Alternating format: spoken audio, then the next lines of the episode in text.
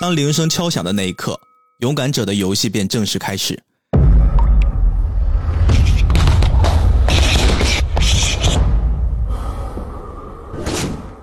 拳击这项几乎是全人类最原始的运动项目，经过漫长的发展，成为了风靡全球的运动之一。也正是因为它的古老和风靡，上世纪六十年代末的日本漫画界掀起了一股飓风。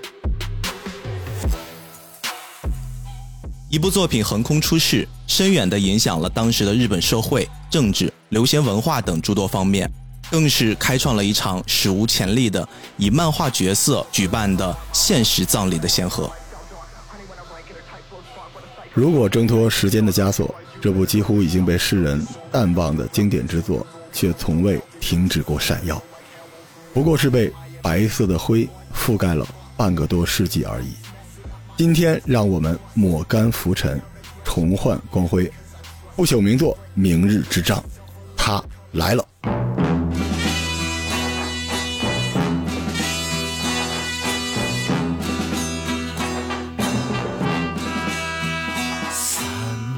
哎，大家好，欢迎收听这期节目啊！我们今天在新年的第二期节目又开始放大招了。我们请来了老朋友，也是我刚刚在年会节目深情隔空表白过的罗叔啊！罗叔又来啦，欢迎罗叔！哎，hello，hello，hello，菠萝油的好。其实这一期节目并不是我一时兴起啊，但是确实它的出发点是源自于最近可能大家朋友圈呀、什么微博呀被刷屏了的贾玲的这部《热辣滚烫》啊，好像掀起了这个拳击热潮。是，我就是为了跟你录这节目，然后把家里这个老的小的都给放下，然后偷摸的半夜出去看了一场。但实际上，我跟罗叔约《明日之杖》这个作品啊，可真的有年头了。我们大概录完了《灌篮高手》大电影那期之后，我们约着，哎呀，有合适的作品再聊再聊。但是我会非常珍惜这个机会啊，跟罗叔聊啊，不能随便拉个作品就聊一聊。我就非常非常喜欢《明日之杖》这个作品，可能听起来好像跟我这个年纪有一些不太 符合。我一九零后，然后这个特别喜欢一个上世纪六十年代的漫画，然后我就想来想去，我说这个作品啊，我身边包括我认识的、不认识的，只有罗叔是最适合的，所以我们就刚好借着贾玲的这个热辣滚烫热映，我们就一起来聊一聊。呃，我就当你是说我老，那没有啊。哎，不过其实我挺吃惊的，因为我知道你一直在做非常非常锤的，而且挖的很深的漫画的节目，但我没想到可以到这种程度，是吧？因为确实我好像在准备这期节目的时候，我在网上找遍了跟《明日之战》相关的，就是稍微有一点深度解析或者说一些资料补充的全没有，所以今天找了大量的外网的东西。我说这可能我跟罗叔又要玩一个在中文互联网上我们做一件很锤的、很干的事儿了。是，而且我保证。播客圈里边，可能我就是那最爱《明日之杖》的人。哇哦！哎，罗叔，你是怎么样接触《明日之杖》的？因为确实，你说年纪大吧，但是其实罗叔 也并不是会大到像 这个作品连载的这个程度呀。这是一九六七年开始连载的，那时候确实还没我呢。但是，我接触这个漫画是看完了《圣斗士》啊，《侠探韩宇良》之后啊。对，因为当时是我父亲不是在日本做文化交流之类的嘛，他是外交部专门是那个日本这个区域的，然后当时呢，我就会有一些机会，逢年过节的时候呢，就跟我妈一块去日本找我爸，嗯，然后那时候大街小巷就全都是明日之杖，对我当时不知道为什么，好像是因为呃明日之杖，我记得是应该是八七年那年。正好是《明日之杖》的那个作者高森昭雄，就是后来那个就是那个委员一起，他是去世啊。他去世那年正好我在日本，然后大街小巷都是《明日之杖》，然后那个白色的灰的那张剧照，然后满大街都是。我当时说这什么东西啊？但那个时候我一直不知道这东西是一漫画，因为我已经习惯了日本有很多你看起来特别像二次元的东西，但翻开其实它是现在叫轻小说，那时候就是它就是小说。是啊。它只不过封面是那种漫画型的，结果我就去那个书店里边找这个书翻，然后当时觉得好难看，人也太不美型了，对吧？而且那时候你看都已经进入到什么九头身时代，结果这个画风比手冢治虫老师好点有限，所以那时候觉得这是啥玩意儿？而且翻了几十页也没有。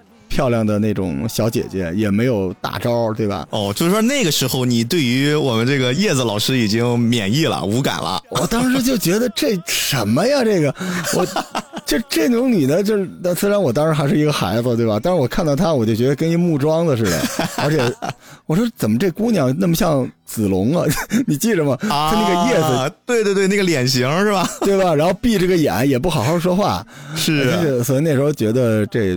真挺没意思的，但是呃，我初次接触了之后，我印象特别深。当时我爸那驻日使馆里面有一个日本的一叔叔，嗯，然后那叔叔就是有一次带着我去超市去买东西，我在那儿看这个，他就特别吃惊，然后他就送了我一套哦日文的名字，而且对于他来说就是心潮极其澎湃的送了我，而且当时他送给我的时候，周围有很多那个日本的叔叔阿姨还在那儿鼓掌，我其实内心觉得。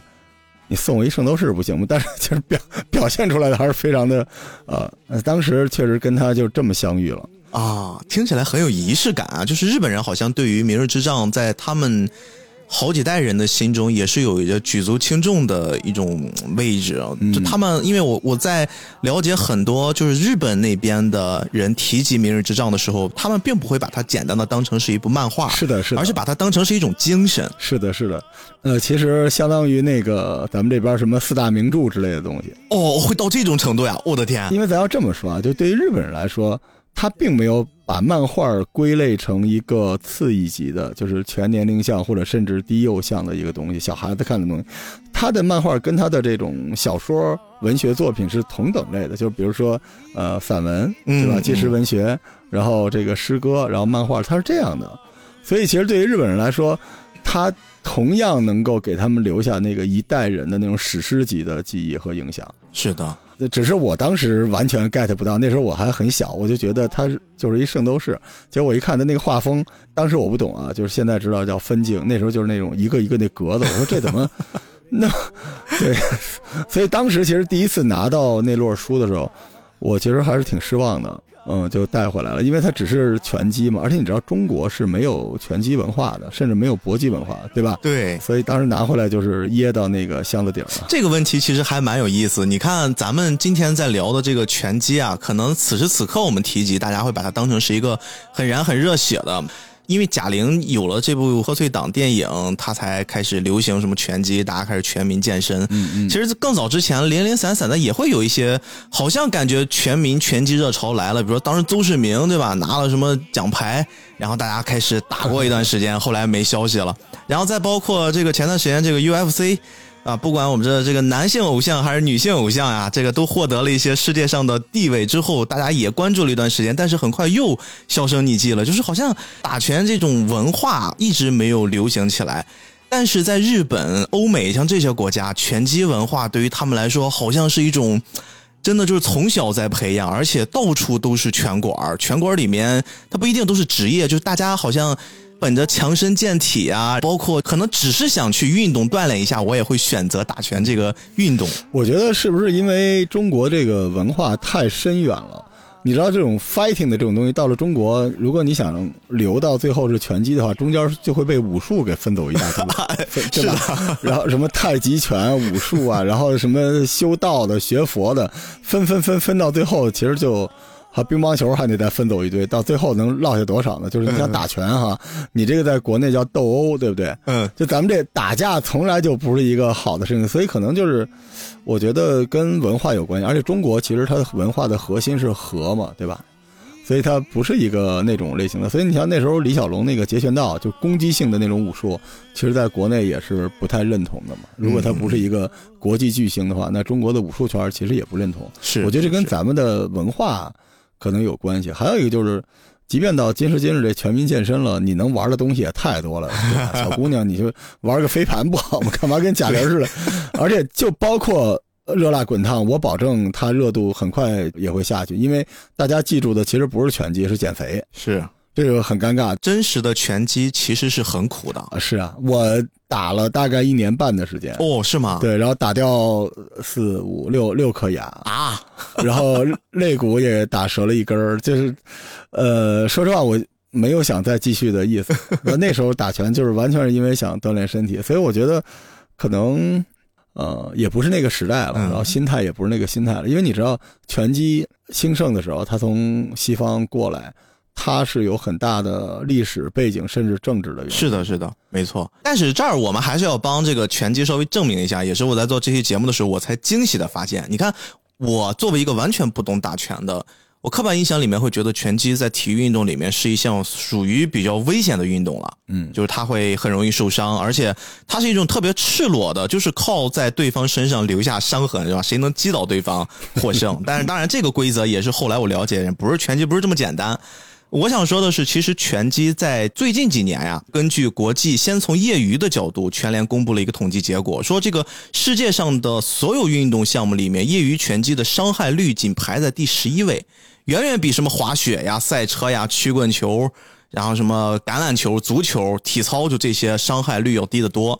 那至于职业拳击里面，它的伤害事故率啊现象虽然也比较普遍，甚至直接有生命危险的，但是比如说职业拳击比较普及的美国，然后他们比赛时运动员头部就最容易受致命伤的这个区域，它的受伤率。也只是排在所有运动里面的第九位，就说拳击好像也没有大家想象中那么容易受伤，它更多的是一种技巧。我记得当时邹市明参加过一个采访，他说拳击这东西，它不是一你有一个比较魁梧的身体，然后这个人好像脑袋不灵光，身体好就可以打拳。其实拳击是需要智商、情商，还有包括他们是需要特别好的身体柔韧度才能完成的一项运动。嗯，所以真的是这个这个事儿，我觉得大家要重新开始看待拳击了。邹市明接受这个访谈一。一边说一边流下了鼻血，这个我完全同意啊！就是拳击它最大的问题不是容易受伤，是它比较难。难。难，对，就是比如我给大家，我因为我知道你听众都特别热爱你嘛，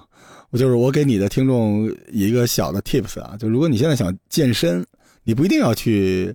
健身房，你就是去拳馆也可以，是，这就说明拳馆之难，因为实际上有用的那些设备就围在那个台子周围，嗯，你在那儿练，其实好多时候效果比你在那个健身房里边弄一大堆没用的设备还要好，所以拳击应该是更难。是的，是的，嗯，倒不是真的有多危险，但是疼也是真的疼。哎，罗叔，这是给想打纳美克星人的我支了一招啊！你们赶紧练拳过来打逼哥，挺挺有意思的。其实，呃，我那个有一段时间。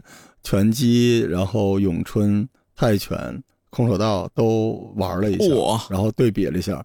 我觉得那个拳击是一个随时随地可以摆出拳架的一个东西，很有意思。嗯嗯。而且你看那个热辣滚烫，其实让我印象最深的，我不知道你的点是什么样的啊，但是给我来说有一个很震撼的东西，就是它就可以随时随地一跃而起啊，抡几下，然后就往前跑，一边跑一边。呃，撤换脚步，抱这个拳架子，再打再跑，就这个东西是其他的东西都来不了的。所以拳击是一个傍身的一个有趣的东西，嗯嗯，挺有意思的。哎，我对于这件事，其实我我好像点跟大家不一样。我在看《热辣滚烫》，最让我感动的不是他最后就是我不放弃，然后我要我要赢，就所谓他的那个赢，就是我要打一拳，我要撑下去。他不是打的那个过程，而是我每次看到，就是为了。能上擂台去锻炼的那个过程会特别感动，就是我好像一边看着他正在训练的镜头，我会脑袋里面瞬间涌入大量的信息，我会弥补他在做这件事的前中后，他到底付出了多大的努力，就不管是戏里还是戏外。所以我觉得这次我们借助热辣滚烫来聊《明日之仗》，我同样对于这个作品，我回想我最开始的时候印象很深刻，也是我真正被里面的仗就这个主角石吹仗感动的。恰恰不是在擂台之上，而是在擂台之外。他所有的对于他从不知道什么是拳击，到他逐渐的接触拳击，爱上拳击，然后最后为了自己的所谓的明天，所谓的梦想，燃尽了最后的那一刻，就是那些擂台之外的东西会特别的燃我。嗯，这个就是《明日之仗》，它有一种很神奇的魅力，是不管你懂不懂打拳。你看到我这个作品，它更像是一个拳击启蒙也好，它是一个高燃的漫画的起始点也好，或者是各种人性复杂的撮合到一起，然后你可以从里面揪出不同的人性也好，就这个作品是一种特别复杂的。所以刚才咱俩在开录之前聊的那个观点啊，我觉得它已经好像不是一个作品，不是一个漫画这么简单了，它真的是一种精神。嗯，你说这个我还挺挺有感触的。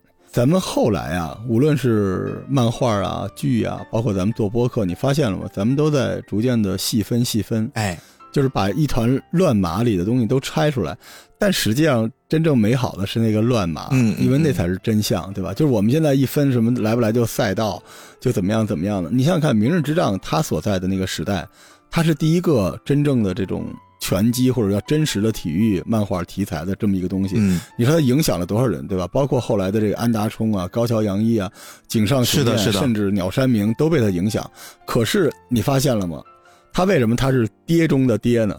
无论是安达充的那个 touch 啊，高桥洋一就不说了，足球小将，还有咱们说那个井上老师的灌篮，还有那叫什么来着？哦，松本大洋啊乒乓对吧？是的包括我现在特别喜欢的那个青之芦苇啊呃，，踢球，逆转监督，对，所有的这些东西，你会发现，它基本就是在运动场上那点事儿，嗯，所有的就赛场之外的事儿，都是服务于他要上赛场，是的，是的，对吧？所有都是这个，但明日之杖完全不是这东西，甚至啊，某一个角度上来说，拳击是配角儿，它是一个流淌的一个河流，然后这个河流有的时候湍急，巨浪滔天，有的时候就像小溪一样，有的时候一滩死水。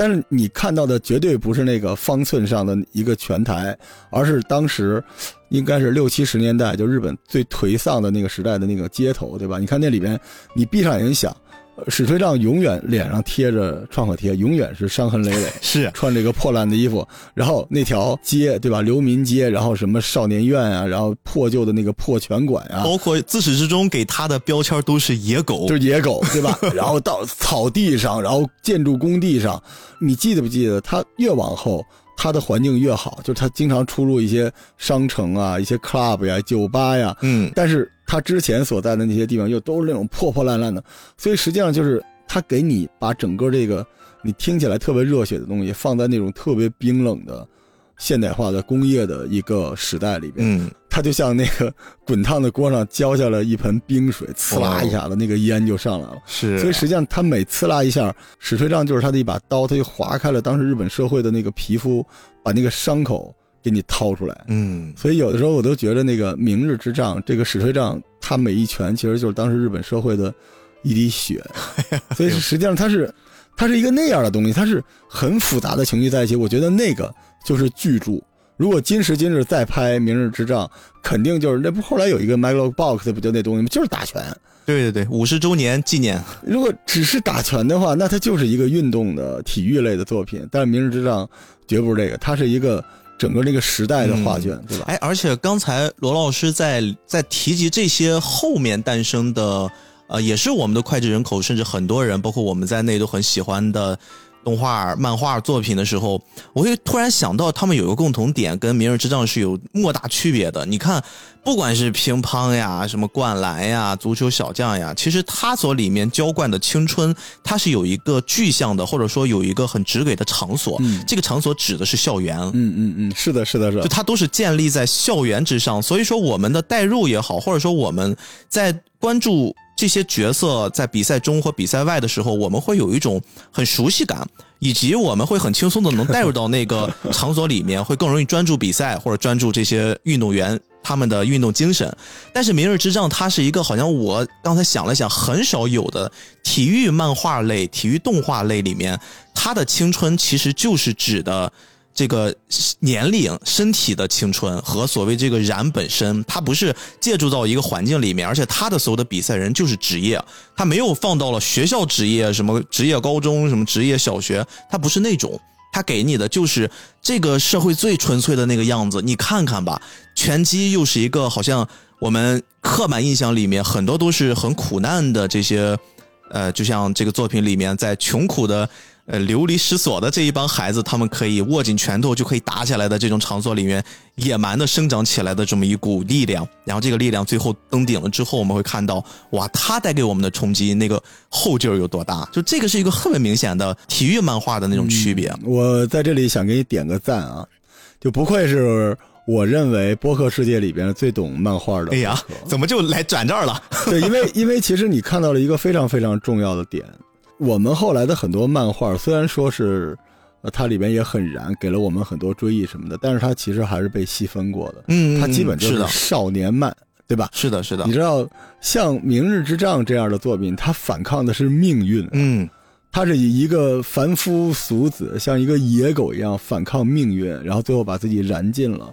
所以这个东西是你对命运的那个反戈一击。我觉得这个东西，如果你把它变到青春的话，就太小看它了，对吧？而且青春到最后无非就是赢一场比赛或者是爱，而明日之仗，你只要看完两卷，你就知道他最后一定会死。嗯嗯嗯，他都是生死呀。所以为什么我们就说它不是一个简单的漫画作品，对吧？其实，在日本来说。你是画还是写都一样，你出来讲的那个故事是不是能代表那个时代那一代人？而且你能不能在这个时代里边，呃，引起广泛的关注，对吧？能掀起一个怎样的一个波澜，那是更重要。嗯，所以我觉得你你观察的这个点是非常非常准的，它就根本就不是一个咱们想象中的，就是唤醒你的青春，然后让你更去热爱人生、热爱生活、去探索世界，不是了。他这本书里的世界。一九五零到一九七零年代的日本世界已经崩塌了，那天在往下流火的那么一个世界，对吧？所以你要怎么反抗？那这根本就不是一个级别的东西嘛。哎，罗叔，你刚才这么一给我扩展，我突然想到一事儿，因为我知道《明日之仗》这个作品，它最开始是在周刊少年 Magazine 上连载的。嗯，这个杂志大家都已经很熟悉了，连载至今，它上面有很多经典的作品。但是不管怎么着，这个杂志它主要的目标对象就是少年。嗯。所以，《明日之仗》它就是一个最开始在少年杂志上连载的漫画。嗯，但是这个作品呢，它其实是两个人一起共同创作的嘛。刚才其实我们也介绍过，一个是高森昭雄，他是做的内容设定；千叶彻弥老师他做的是原画。他们是两个人一起合作完成这个漫画。他们最开始是本着一个少年漫的目标，或者是说我们说的再直白一点，一九六七年。应该那个时候还没有什么成人漫画，什么就是青年漫画、少年漫画这种区分，但是好像就是在《明日之仗》这个作品诞生之后，后面包括有引发了一系列的。各种社会事件，这个其实开头我们也提过，这个部分我今天不太想展开聊。但是如果大家好奇的话，搜上《明日之仗》，再加上那个年代的一些社会现状，你会发现其实它会有很多的社会议题，包括一些影响了政坛的一些事件哈。就在这个事件之后，让日本的社会也有那么一些人心惶惶，会有很多人借助《明日之仗》，包括这个“仗”的这个名号，然后去做了一些不太好看的事情。嗯，所以这个事情之后，好像我印象中，从此漫画界就开始诞生了一个新的分类，就是青年漫画。嗯，就是因为《明日之仗》的诞生，因为尾原一奇就是你说这个高村昭雄吧，嗯，我们就叫他尾原一奇吧，好吧？他后来这个名字大家比较熟悉。因为尾原一奇其实他并没有把自己作为一个少年漫的创作者，嗯，他一直就是一个认为自己就是一作者，而且他有的时候呢，他在玩。漫画的时候，他是有点胡来的啊，就很叛逆，因为他同时做了很多种作品，然后他拿出一个作品说：“哎，要不您把这个漫画画吧？”对，你记不记得他那个巨人之星啊？对，给小伙伴们科普啊，巨人之星是第一个出现了超必杀技的漫画。是的，哎，后来这个高桥阳一是吧？井上雄彦这个都学会了哈，尤其是高桥阳一老师获得了他的真传。是是是是，这个猛虎射门什么的都是从这儿开始的。但其实尾原一奇他内心还是一个。很复杂的人，嗯，我觉得他肯定是要在这里边留一大堆死活。你别说他了，咱中国这郑渊洁是吧？好多老师 写那小孩的那个书，他是写给小孩的吗？对，对吧？所以都是有这个。而且你知道，一九六八年的日本，再过几年，这个就会出现赤军的事情。我我不知道平台能不能聊赤军的事情啊？呃，一句简单的话，就是一些极左的日本青年，为了维护中国的。一些想法，当时他们口号这样的，然后做了一个非常的极端的一个组织，这就是日本的赤军啊。他们也就是我刚才说的，一度打着我们就是明日之仗的口号开始做这些事儿，对，劫机对吧？然后把把飞机劫到了北朝鲜，然后后来这波人呢还自己速反，最后呢又跑到了中东，然后呢这波人还不被哈马斯承认，然后天天打以色列人。就这波人如果坚持到现在。哎，他就就火了，没坚持到，对吧？二零零一年嘛，我记得在狱中，他的那个女的老大把这个赤军给解散了。嗯，但是赤军的那个旗帜上面就是明日之仗。是的，是的，你就知道明日之仗到底是一什么东西啊？所以实际上，委员一奇他其实挺坏的。嗯，他找到的是那个时代的流量密码，那个时代就是大家都迷茫，但总要有一个东西去挑破这层窗户纸。划破黑暗的夜空，划破完了之后，留下来是光还是更黑暗的东西，他不管。我觉得这个小说它其实就是特别反贼，嗯，就包括你刚才说到的跟他合作这个千叶彻迷，千叶彻迷也是一个妙人，是吧？对。这个人呀，我本身是很喜欢千叶他的，就是他的创作思路的，因为包括到了后面我们很喜欢的普泽直树，他不是做了一个。一个访谈系列嘛，嗯，他曾经就跟千叶先生他就聊过，而且你会发现这些老一代的艺术家呀，特别是当时聊的是八十多岁了还在坚持创作呢，就他们的思想里面会有很多很多，我们刨除了民族性，刨除了国籍，你会发现他身上有特别多令人敬佩的东西。老一辈的创作家，包括我们国内的，我觉得他们都跟我们现在很多习以为常的创作者，他们的创作状态已经完全不一样了。千叶彻弥先生呀，他自己的经历又很特殊。我觉得刚才罗叔之所以说委员一奇他会是一个很贼的一个创作思路，就是我把这东西先摆在这儿啊，这东西一定就是大家会很喜欢，会很容易煽风点火，让大家关注到。但是我觉得还有一个隐性话题，就是他其实希望这个作品，他应该能感觉到这个作品会成功。他找到了千叶先生。千叶先生身上有一点是让他非常放心的，就是他的经历。他们都是经过二战的人，就他们的这个年龄段，特别在日本这样的一个国家里面，是他们是战败国嘛。当时在打仗的时候，他跟中国是有极大的渊源。他当时他的父亲就是跟着日本一起来到中国，但是他的父亲并不是来打仗的，他父亲是在中国这边呢。做印刷厂，他在那家公司后来还被查到了，叫新大陆印刷厂，而且他们工作的地方就在沈阳。当时日本二战战败的时候，刚好千叶先生六岁，他是家里老大，他们家一共四个孩子，啊，他弟小的弟弟才九个月大。罗叔也可以想想，就是这么一个战败的，在中国的地盘上，突然有一天你一开始。就是你们作为你们可能是普通老百姓哈，但是你作为一个日本人，一直在别人的国家作威作福的，咋咋呼呼的，突然有一天你们败了，那老百姓一定不会放过你们呀。所以对他来说，他们一家子其实当时特别难，而且他们基本上日本人撤离的时间要到第二年的八月份，就说中间有一个冬天，再加一个夏天的时间，他们必须要躲过我们中国人的愤怒和对于这个日本的，我觉得是一个蛮合理的。就是一个一种攻击吧，所以他们就一家父亲带着老婆带着孩子就躲藏。后来实在躲不过了，他们找到了一个曾经他父亲在印刷厂里面工作的一同事，啊，这个同事也是印刷工，而且他这个同事呀是做翻译工作的。然后呢，他这个同事后来就有点不忍心，因为对他们来说，就是这一家日本人，他们工作的时候接触是一特别善良的日本人嘛。就是说我们家呀本身房子不大，但是我们家有一阁楼。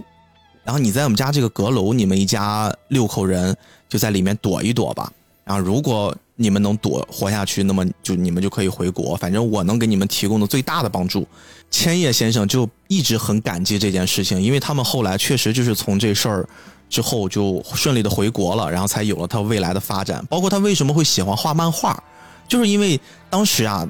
他没有办法，他们全家就躲在那个阁楼里面，阁楼又不大，他爸又严令制止说你不准带着弟弟们就出去跟那些小朋友玩，一玩不就暴露了吗？咱们一家就很危险，所以他就从他们当时的爸爸印刷厂那个，就是罗叔，你知道印刷完了之后要裁切，最后裁下那种边角料特别细柳条的那种小白纸，嗯，他就是把那些小白纸收集起来，特别细柳条，然后在上面画那种小连环画。啊，注意他这个说法非常的中国，他没说画漫画，他那个时候是用中国的这个思路说的 连环画是吧？对他画小连环画来逗他的弟弟妹妹，就用这种方式让最顽皮的，就是在最不受控制的那个年龄段他们顺利的过完了那一个冬天。后来他们就顺利的回国了。然后这个在 B 站和其他的网站上，大家是可以搜到有一个纪录片的，这个纪录片。哇，我非常推荐，很感人，就是讲千叶先生在六十多岁的时候重新回到了沈阳，重新想去找当年救助他们的这个徐先生。后来用他仅存的六岁的记忆，他隐约的记得这个人叫徐吉川，就是集中的集，川流不息的川。后来呢，又通过沈阳电视台，反正就是扩大了各种规模，因为他那时候已经很有影响力了，创造出这些故事来了。最后就找来找去，找来找去，终于找到了。找到了之后呢，但是很可惜，就是这个曾经救助过他们一家人的徐吉川先生，在三年前去世了。而且后来经过他家里的孩子了解到，就从他们离开了中国，回到了日本之后，其实这个老徐一家，特别是这个徐吉川先生，他后面过得并不好，因为经历过文革嘛。他又作为曾经给日本人、日本企业做过翻译，他说他的就不太干净，吃过很多的苦，所以千叶先生对这个事儿一直耿耿于怀。他对于中国呀，对于这些中国的文化，他是特别尊重，然后又很敬佩。他有一个什么点表现呢？就是沈阳不是有那个九幺八纪念馆吗？嗯，在那个纪念馆里面啊，其中有一个展馆是专门展示。我刚才说的那个环境，就日本残留的那些孤儿，然后被中国的一些养父母收养，他们专门做了一些感恩的这么一些物料，然后这么一个小展馆。这个展馆里面最大的那个雕像，然后就是一个小朋友，日本小朋友站在中间，左右两边啊都是中国的一对很质朴的夫妻。就是如果大家去过那个纪念馆，一定会对那个雕像有印象。这个雕像的设计啊，不是就是雕塑啊，就是设计的那个人就是千叶先生。嗯，所以他们跟中国是有这样的一段渊源。我在今天了解这个故事之后，哇，我特别是看到最后他找到了曾经救助他的那家人，特别老先生不在了，他最后在墓地上就是那种不是演出来的，是真的。他流下了眼泪，就是他好像一直在责怪自己为什么不早点来啊？为什么不，就是好像会有一些懊恼。但是其实他二十年前也来过，也找过，就只不过这次找到，但是晚了三年，就这个特别感人。晚一点，我给你发一张照片吧，因为千叶彻弥先生当时来到中国，他是在对外友好协会有一个座谈哦。那个咱们这边有一个很大的事儿叫葫芦岛大遣返，是的，是的，他就是从那儿走的。那个他。画了一张画彩色的，是沈阳街头的一串糖葫芦。哦，对，所以其实他是对中国的感情非常非常深的。因为我们现在对于那段历史，我们就不能说太多了。但是你要知道，经历了这种事情的人，他画出来的东西是什么样的？对，对吧？他那个昭和味儿是足够的。而且，其实，呃，千叶彻迷其实和这个咱们刚才说这委员一奇先生他们这个。配合也是挺奇怪的，因为这两个人性格完全不一样。哎，对对，这个委员一奇吧，他其实真是一个挺怪异的人，而且这人人品不是特别靠谱。嗯，你知道他有一个老婆是那个台湾的那个白冰冰嘛？是的，是的。后来他媳妇儿等于怀了孕七八个月，他就出轨，然后家暴，结果那个白冰冰就。返回了台湾，但你知道他最后他女儿在香港被撕票了。对，白小燕命案这个命案其实还挺知名的，一度改写了历史。我录过，对我录过这一段，所以我当时看到这个，想到委员一起，我觉得这个人这一辈子也是一个比较有争议的一个人吧。但是跟他比起来，其实千叶彻弥就是一个更温婉，然后更。更厚重的一个一个作者吧，所以这两个人的组合，就一般来说就会出那种特别奇特的东西，就是你你想，一个是巨浪，一个是悬崖，他们拍的 这个特别精准啊，这个形容。巨大的雷声，对吧？所以这个作品其实，我我想这么说吧，就是你听到这期节目，我建议大家去找一找这个作品来看，嗯，但是不要把它当做那种会发什么猛虎射门的那种大招的体育的漫画去看，就把它。我一开始刚才跟您说嘛，他身上有川端康成，有三岛由纪夫，就当做一个那个时代的日本的一个文学作品去看，你就能感受到无声处的那种惊雷，那个惊雷真的是滔天巨浪。是的，是的，是的。哎呦，我这跟罗叔。我们俩发自肺腑的赞美了半个小时，然后我们还是要照顾一下新的就没有接触过《明日之杖》，可能听过这个名字，但是不了解《明日之杖》到底讲了啥的这部分听友呢，啊，也带着这些已经看过的、对这个作品已经非常崇拜、非常熟悉的朋友们，我们再一起回顾一下啊。嗯，我今天其实是想把整个《明日之杖》的故事，我们不要那么细的去聊它，我们大概把它分成三个部分。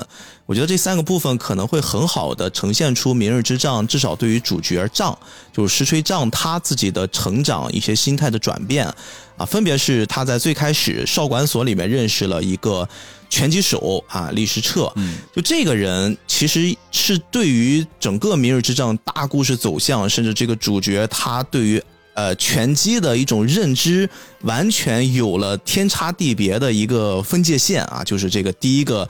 重要角色啊，李时彻。第二个呢，重要的人物是委内瑞拉的天才拳击手卡洛斯。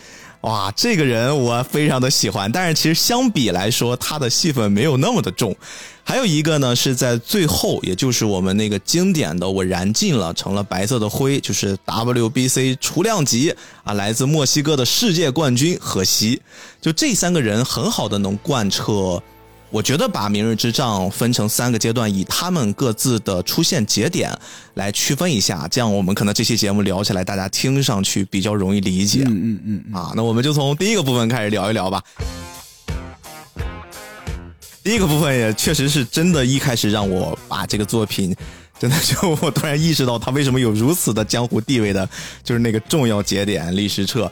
这个历史册他自己出现的时间还很晚，就是你看罗叔现在我们看一些作品，特别是越新的作品，我不是说短视频啊，我就是说正常的这种作品，包括电影，包括番剧，其实节奏是非常快的。对，但是《明日之仗》的节奏极慢，哇，就七集过去了，你还没找到他想干什么，就那种。没错，我刚才不是跟你说吗？就一般来说。说你现在看一个一卷的日本漫画，基本都是一百多页，然后它这个一卷是将近四百页，一卷将近四百页，而且它其实一共才十二卷，对，但历史册应该是差不多都第二卷、第三卷才登场。是的，是的，真的，真的是一个怎么说呢？就就我我甚至也觉得他这个作者是一边写一边前进的人。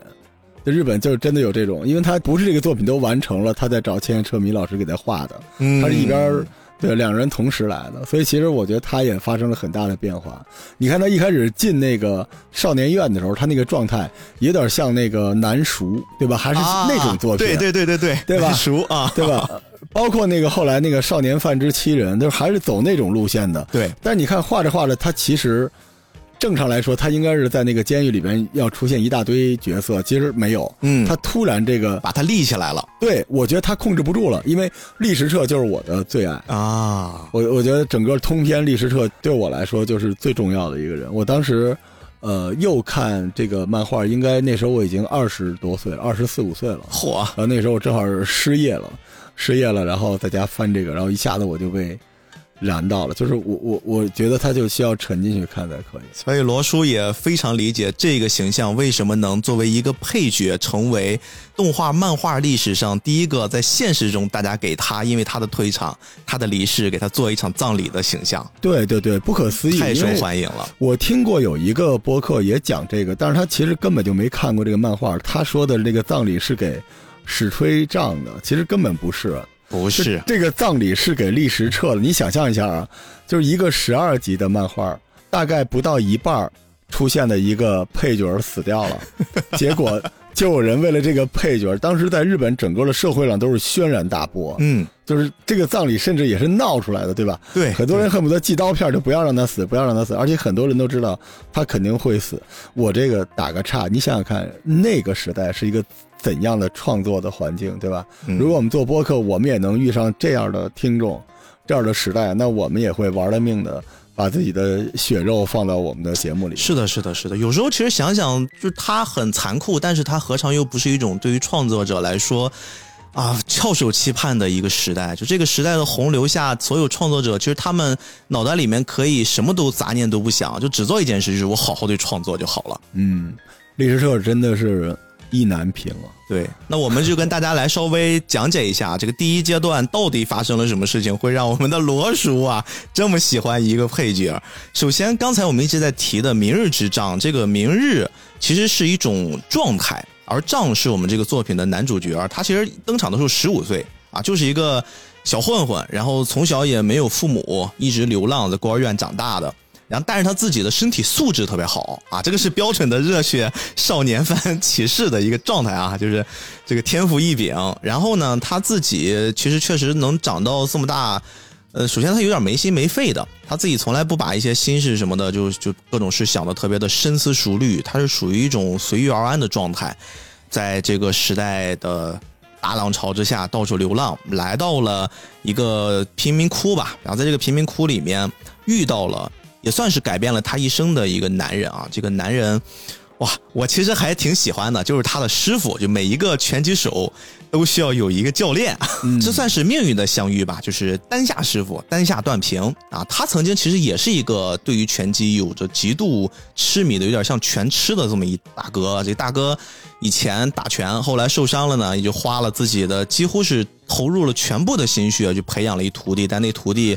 也不会把拳击当成是一种毕生的热爱，所以让他吃了很大的亏，背上了很多的债。后来他因为机缘巧合遇到了仗，他就觉得，哎，这可能是我未来人生的一个救命稻草，也是我最后一搏的机会，所以他就希望能跟仗捆绑一下，搭档一下，再在拳坛上搞出一些名堂。因为确实仗的身体素质太好了。但是仗一开始好像他并不是一个你对我有恩我就对你涌泉相报的那种性格，他就觉得 无所谓，反正你你对我好我就先接受啊，我接受之后我还是怎么过怎么过，他是这样的一种性格。嗯，他没有被人好过，没有被人这样善待过。对对，他不会，他好像不知道该怎么面对。对，所以他就是浑身都是刺嘛。大家可以想象一下，呃，樱木花道刚出场的时候那种状态了，他身上有一点那种。你因为你在后来的所有的日本的，呃，运动漫里边，在《明日之杖》里都能找到原型，嗯，对。但是我印象最深的就是当时他从监狱出来，因为他一直浑身都是刺，对吧？然后一直就是，呃，干了很多那种特别无厘头的，然后特别没良心的那种破事儿。结果他从监狱出来之后，当时那个丹下段平不是已经开始开拳馆了吗？说你就在这睡一觉吧。然后那是我印象里边这个史吹杖。他当时坐在那个床上，夜已经深了，然后他把灯关了，他在那儿哭哦。然后他说：“这是我有生以来第一次不舍得睡去，我第一次感受到这儿的温暖。”然后他就在那儿哭了。我当时看到那一幕，我都不行了。对，那就是丹下断品给他的。就当时，你想在那个社会，在那个时代，就是即便他是一匹孤狼，他也会背着别人去流泪。我那才是真正的石锤杖。所以他之前所有的拒绝，不是因为他坚强，是因为他害怕，他没办法。还有一点可以很好的印证罗叔说，对于史吹杖这个角色的塑造，也是在早期，甚至比他后来到了段平的拳馆哭还要再早一次流泪。就是他前面不是做了很多的，就大家看起来好像不是什么好事比如说带着一帮流浪小孩去 去诈骗人家的这个富家小姐的钱，对吧？捐款是是是，然后去跟人黑社会干架，他做了很多事儿，因此才被抓到了少管所里面去。他一开始是就是一一个刺猬，就谁戳他。他就咬谁，他就刺谁。但是呢，罗叔，你记不记得他后来被关到了车里面？哎，甚至是在关进那个警车之前，他都一直在攻击人。是是是，就一副老子天下不天下第一，谁都不屌，我我不怕。然后把那个车门一关上，他在那个暗箱里面，他发现他没有任何人可以攻击的时候，就那个刺猬开始感觉到自己受伤了，开始流泪，发抖嘛，对吧？对对对，一下就怂了。这一刻特别快，他的转变特别快。你想想看，就后来很多。日本的这种热血漫这种作品里边都有这样的人，我甚至都觉得他是一个算法，一个算法，一个大模型是吧？你让这种攻击性越强的人，你要向他展示有一个单人视角他的软弱，他就是要用这种东西来打动你，就是每一个人都是这样的。对，所以你看日本在很多这种类型，就尤其这种王道热血漫里边，他那个主人公都是反的。那种彬彬有礼，都是那种特别的鲁莽，然后刻意的去刺头。这其实我觉得可能都是受这个影响吧。但是那几幕就是咱们现在看啊，因为那已经是多少年前，六十年前啊，五六十年前的作品，咱们现在看又觉得好新鲜。你发现了吗？是啊，是哪没见过呀？这特别是小朋友，这哪见过呀？所以那个逼哥，你是吧？咱们共勉，咱们要做一个五六十年后大家听还是觉得好的内容。哎呦，好内容就是会好，对吧？到现在我们也没见过这种东西，你一看，你绝对不会觉得它是一个五六十年前的一个旧的东西，对，而是你瞬间就会进入到他给你讲那故事里，对吧？是的，是的，是的，就是在这样的一种环境下成长起来的。我们给大家描述了一个主角啊，史锤杖他的自己的前半生吧，他的经历。他在这个被关押的期间，教练其实一直没有放弃他，就不断的给他寄明信片儿。这个明信片儿里面背面啊，详细的记载怎么样出拳，其实就是 如来神掌，对，就是像这个武侠小说里面给他传授武功，但是其实人家是一些特别现实主义的啊，给你教的叫明日拳法，嗯就是你你怎么样出拳，一些拳击的游戏规则吧。他通过小卡片的方式，一点一点的教给他，还没有一股脑，让他在少管所里面一点一点的尝甜头。比如说，我就先教给你怎么出直拳，啊，你就在那儿练。这个仗一一开始挺能打的，但是他用的是一种野路子，可能是靠身体素质和他的直觉天赋来打架。但当当第一次知道，哦，原来用正规的拳击的拳法打到别人，我好像会变得更有力、更勇猛，而且会更快的能击倒别人。他开始发现了这个拳击的奇妙之处了。然后呢，这个他这个教练啊，段平教练就后来吊了他一下，就发现你你学了这东西，整天他妈在里面给我闹事儿，这不行啊！我要让你知道，其实这个拳击还是有拳击的玩法的，而且好像我觉得那个阶段教练也是在尝试像一种驯猛兽的方式，在跟史水长在隔空交流。嗯，他那个教练其实当时也没什么办法。你记不记得他之前的那个他的那个学生就弃他而去了？就大家都要解决自己的问题，对吧？对，安西教练之前你记不记得他有一个徒弟去美国了，啊，不就是吗？所以你看啊，咱们今儿一边聊这个，一边说一下井上雄彦先生啊。你看这里边这史水账这个阶段，你说的这个第一阶段的史水账，其实就是樱木花道。所以每个人都在进程中要解决自己的问题，就包括这个丹下断平，虽然是他的师傅，但如果演员的话，就是吴孟达先生特合适，啊，哈 哈太像了，对吧？也挺乱七八糟的，自己也没有太好的办法，然后经常来不来就哭了，也没辙。对，帮徒弟挨了那么多揍，对对对对，就真的，哎呀，那个味儿特别正，哎，吴孟达，我太贴脸了，是吧？就那劲儿吧。哎呀，真的真的就是那个特别特别有代入感啊！这个吴孟达老先生，对，其实我们刚才介绍了这么多，一直在渲染的就是这个少管所，嗯，因为史水账那个阶段确实就是已经有点失控的边缘了，而且包括丹下断平，他的教练也一直在极力的挽回，因为他知道如果这一步再没有把握住的话，对于他的人生可能也就止步于此了。因为毕竟我们还记得这个作品最开始的时候，史学长刚刚登场的时候，段平他是一个烂酒鬼的身份出现的，嗯，就他的人生也已经烂到头了，对他来说他也看不到希望，看不到明天的，是，所以他其实不是为了史水账，他也是为了自己，为了自己，对吧？对，对，这个就是特别让人能够相信。嗯，你看，这之后出现了无数的影视、漫画作品，就是师傅带徒弟，但实际上都是大爱无疆，对吧？但是你说日本在那个年代，他们又相识于一个流民界，大大家都穷的有一顿没一顿的，对不对？他那里边很多描写，大家都穷的一穷二白的，他怎么可能就为了体育，为了心中的理想呢？他也就为了自己未来有一口饭吃嘛，对吧？只不过这些人的早期的这个起点越低，他后边这个人物弧光，他完成起来就更雄壮，对吧？嗯，在少管所里面，史学长就第一次遇到了我们刚才一直说的这个第一阶段很重要的人物啊，这个李时彻。李时彻他就是一个职业拳手，很有天赋，并且呢，他好像我我印象中是拳击比赛的时候打了观众啊，被抓进去了。是是，他跟这个白木财团的千金，也就是我们前面一直提的啊，这个我很意外啊，这个我们罗叔竟然不喜欢白木叶子啊，子龙 啊，子龙女版子龙是吧？他跟白木家其实还是有一些渊源的，因为毕竟白木家他们也有自己的拳馆嘛。然后这个力士彻又是他们拳馆里面的最重要的明星选手。嗯其实，在当时的渲染里面，能感觉出最后会把力士彻渲染成在史学丈出名之前，能代表日本站上世界舞台的一个最有力的拳击手了。是所以他的天赋，包括他的对于拳击的热爱，其实是让我们在第一阶段看到一个真正的打拳击的人和一个野路子有天赋的。另外还有一个人其实很有意思，就是跟这个史吹丈最开始在监狱里面有一个胖胖的，后来也一直跟随着他，那个叫阿西。嗯，大象阿西，啊，他们三个人其实形成了一个特别有意思的对比。阿西就是我什么方面也行，但是我没有那么有天赋，然后我也不是那么爱拳击，我也不是那么愿意为了拳击奉献。比如说，特别是减重的期间，大家都知道很痛苦，他自己偷偷的吃。然后另一边的那个史水账和李时彻两个人都是属于那种我为了这场比赛，我们一定要拼尽全力，所以他就很快的成为了观众里面的对立面，会把这两个即将站上巅峰对决的拳击手印证的特别突出。而这个历时彻之所以伟大，之所以让我们觉得他的那场比赛实在是太棒了、太酷了，就是因为他前面他也是先看不起仗的，后来他们不打不相识，发现仗也很有天赋，并且好像是一个自己值得尊重的对手之后，他们就约定出了这个少管所之后，我们以拳击手的身份好好打一场。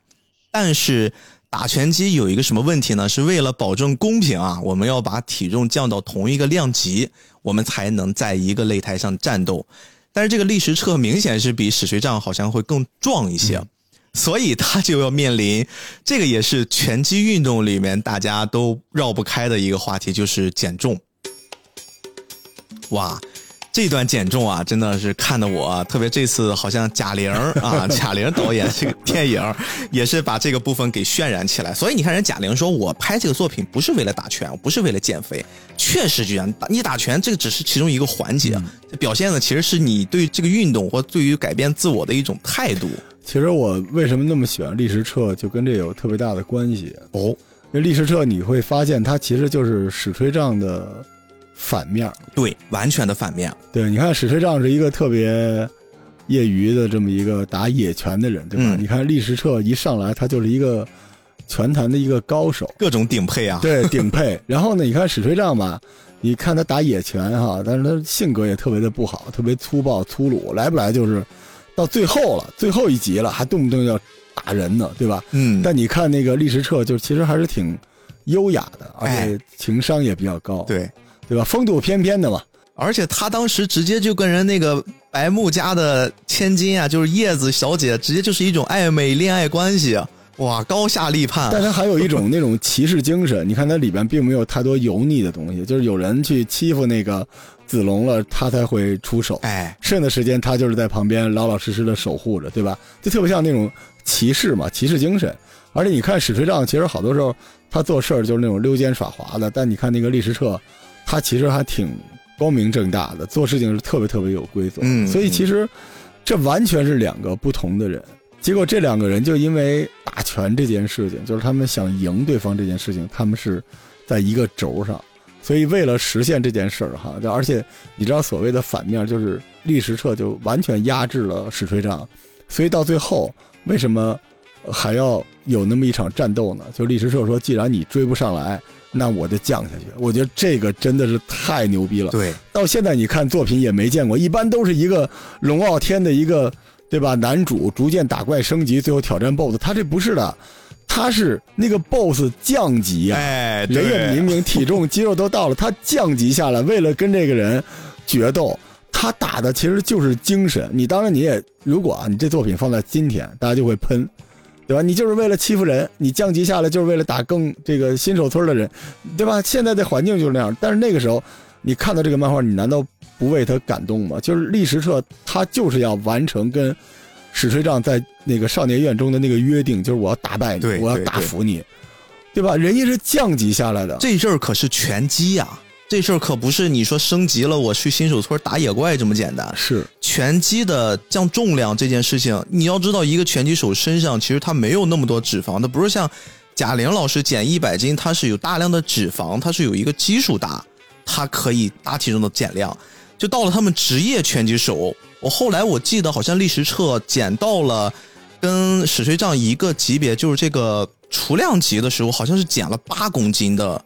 重量对对对，八公斤是什么概念？对于一个全身都是肌肉、已经体脂率非常低的人，再减八公斤，我记得在漫画里面，就他整个那个形象跟最开始已经不是一个人了。所以你知道立石彻的死为什么在日本造成了那么大的影响？就是在这一趴里边，立石彻远比史吹丈更让人动容。对他的牺牲，他的奋斗是更伟大的。所以你看他死了。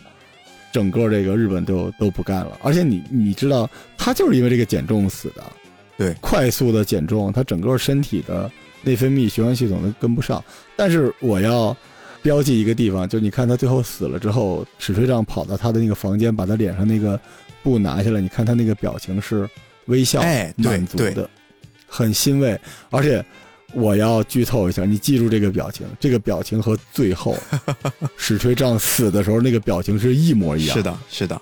所以这就是为什么我们说立时彻这个形象对于整个《明日之杖》作品里面主角杖的人生变化起到了一个非常非常重要的作用。他好像给杖既给了他一个目标，又给了他一个魔咒。这个魔咒会牢牢的套在这个形象上，就是你可以看到这个世界最巅峰的样子，但是我告诉你，你未来的人生其实也已经看到了。嗯，就是这种状态之下，当仗跟历史彻打完了这一场酣畅淋漓的战斗，仗还没有享受胜利的喜悦呢，但是他就已经发现，原来我已经背上了一个无比沉重的枷锁。这个枷锁让他一段时间以来，他一直无法再面对拳击这件事情了。他甚至开始疯狂的否定自己，就进入到第二个阶段，就是 花了很大的篇幅，我们会看到一个刚刚让大家燃起来的啊，一个冉冉上升的拳击新星啊，开始又流浪起来了，又开始摆烂了。别人怎么劝也没有用啊，教练以前的这个恩典也没有用，反正就亲戚朋友们怎么劝也没有用。我就觉得我做了这件错事儿，我自己无法摆脱我那个心理阴影。这就是第二阶段最开始仗的真实的表现。哎呀，挺难受的。意难平在于，他第一阶段结束的时候，他是输给了历史车。对对对对，就是这个东西，你你想，他跟历史社之间的约定就是我要赢你，结果他输了，而且他当时输了之后，他是心服口服的。我想啊，如果历史社活着，他可能就不打拳了，你信吗？你记得他最后脸上流露出那种难得的那种温柔和平静，是说我服了。结果历史社死了，他的他世界就全崩塌了，你知道吗？就是最惨的就是一个要跳楼的人，结果你当着他的面儿然后你还给了他一板砖，你说他跳还是不跳？就是历史社现在就是等于跳楼的同时又挨了一板砖，所以他整个的人生就崩塌了。支撑他一定要赢的那个人，他一辈子也赢不了。然后那个人还因为他又失去了那个人的一辈子，所以他整个人就崩塌了。哎，这个 你刚刚说这事让我想起我小时候就跟小朋友换水浒卡，嗯，我自己做了一个特别精妙的一个兑换的流程。我先用这张换对方四张，然后我再拿出我的一张大的，再换他八张，最后再把我那个再换回来。结果我换了第一张，人家换了，第二张人走了，你傻了。我整个人就傻掉那儿。就是你好像感觉你还有机会，就只要那个人在，你一直挑战他，你你找他你是有机会的。但当那个人不在了，你永远失去这个机会的时候，哇，这个好痛苦呀！所以他失去的不是对手，他的那个理想没有了。因为你你别忘了，他不是一个为了运动精神、为了理想什么奋斗的人，嗯，他完全是靠着自己的直觉、血液中的那种那种野性，就是我就要干你，就这个。对，结果这没了，他一下你说为了运动，为了拿世界冠军，他这个。整个漫画里边拿冠军这件事儿就基本没怎么出现过，就不像什么那个《灌篮高手》里边说，对吧？我们湘北要称霸全国，他没有，他从来没说我要称霸全坛，他就是我要打赢你，我要打赢你，对吧？就这些，好像所有的给他赋予什么世界第一、什么登顶，都是别人在。史学长身上安放的那么一东西。史学长每次比赛他特别单纯，我就是这场比赛我要击倒那个对手，而且那个对手不是一个随便的人，一定是我认可的对手，我才会用尽全力去击打他。而且就别人怎么打我，我都倒不了。哎，我做一个这种拳击上的，我就是不服，我就是要干你的这种状态。就是这件事是一个真的。我们又说回体育漫画。在不同的作品之间的区别，好像《明日之战》为什么这么特别？我觉得就特别在这些地方。我我记得你说你特别喜欢那卡洛斯是吧？啊，对对对，第二阶段这个卡洛斯是一个让我觉得很有趣的形象。但是你知道，我一开始我觉得我喜欢他，我是喜欢他的性格。刚才罗叔，你有一句话你提醒了我，我好像突然意识到我为什么喜欢他了。你刚才你记得你说过，历史彻在第一个阶段，他就是史学杖的对立面。嗯。他好像所有的方方面面都跟他不一样，是。但是你看，当仗一拳打在历史彻的太阳穴上，但是我们都知道，这个其实不是真正让他致死的原因，致死的真正原因是过量的减重啊，包括他长期的劳累等等脱水这些问题。但是我们是站在上帝视角看待这一切的。实际上，仗作为这个故事里面发生的见证者，他不知道，他一直觉得是自己的问题，以至于他。从完全抗拒拳击到慢慢的经过跟很多人的交谈沟通，他重新又开始决定，我还是打拳吧。我好像让别人以为度过那个坎儿，但实际上一开始打两拳就开始吐，再到慢慢的呢，他开始回避别人的面部，他一直打别人的腹部啊。人家都说这个打面部是什么能感觉让你升天，打腹部让你感觉下地狱，所以说所以说他是地狱的使者嘛。人以为这是改了风格了，但实际上这是他惧怕。嗯，后来就在这个很重要的阶段，我们刚才说我很喜欢的这个拳击手登场了。这个他因为他是委内瑞拉的，他以前我们渲染都是一些国内的选手啊，突然来了一个国外的选手，而且还是被渲染是天才拳击手卡洛斯。当时好像他的排名是世界第六，对。而且之所以排名一直没有往上，是因为比他排名更高的觉得他太厉害了，他的挑战都拒绝，他会有这么一个设定。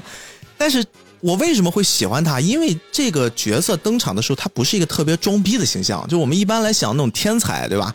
然后再加上这个实力很高强，要不然就是特别装逼、特别高冷，就贝吉塔那种风格；要不然呢，就可能是那种狂妄自大，就是完全不把任何人放到眼里，然后而且还做出一些很恶臭的状态。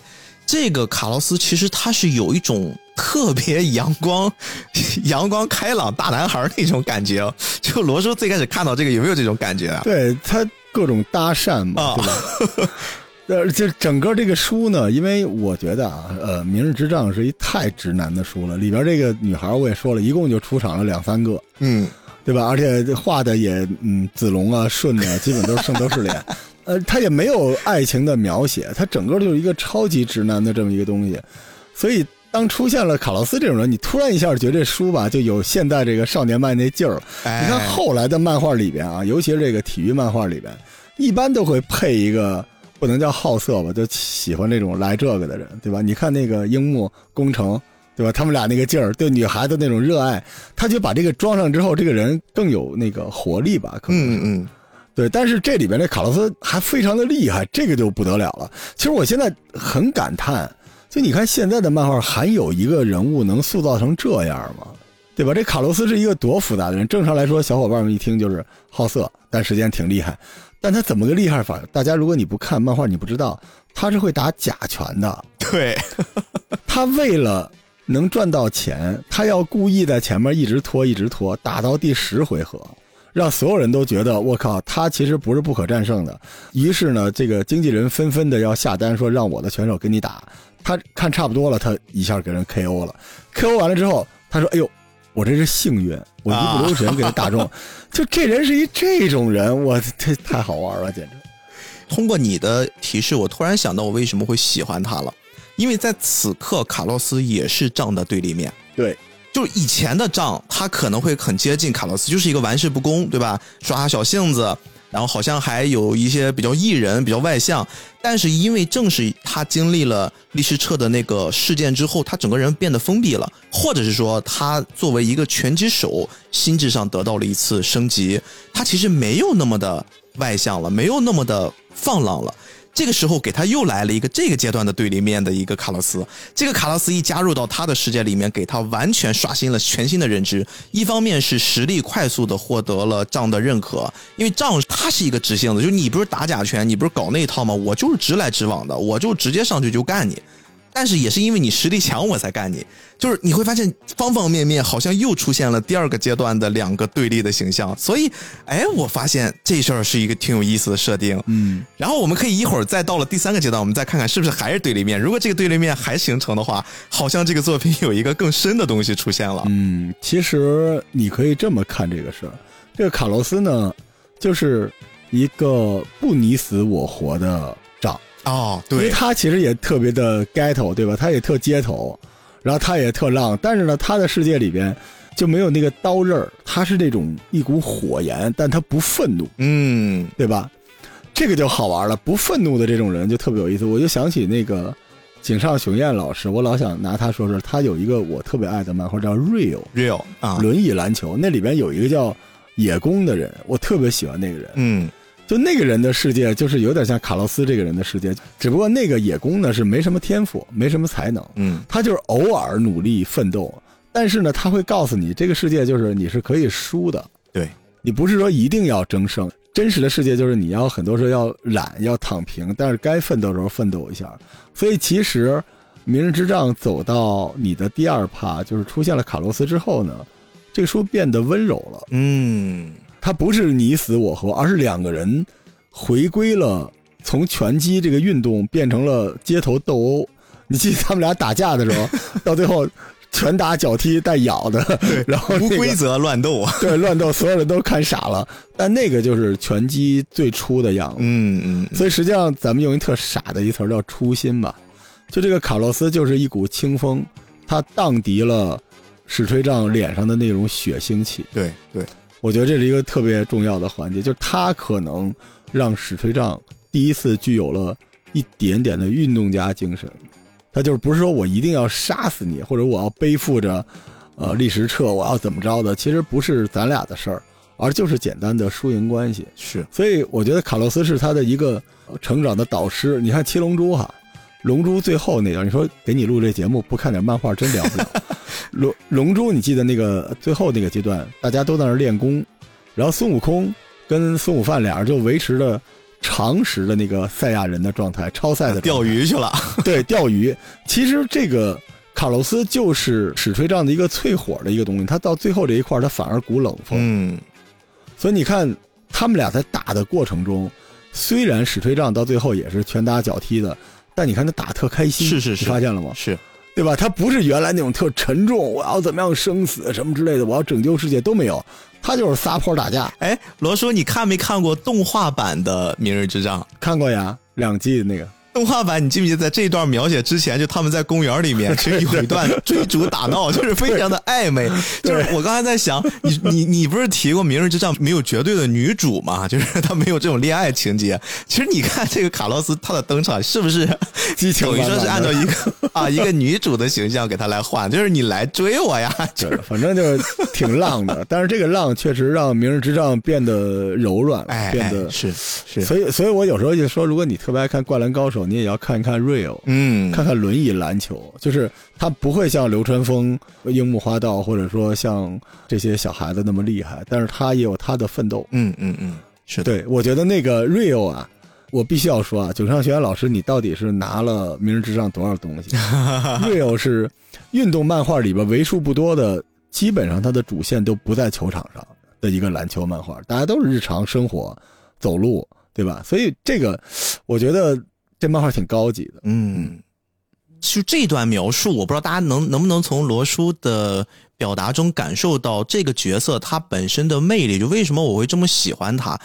你看，我们重新回到故事的情节里面，仗在这个阶段其实他是有一些后遗症的，因为相当于他理解了自己在拳台上亲手打死了一个他很可敬的对手，而且这个对手还是他至少。这辈子永远无法超越的一人物了，所以他患上了一些不敢攻击啊、拒绝打拳击啊各种的后遗症。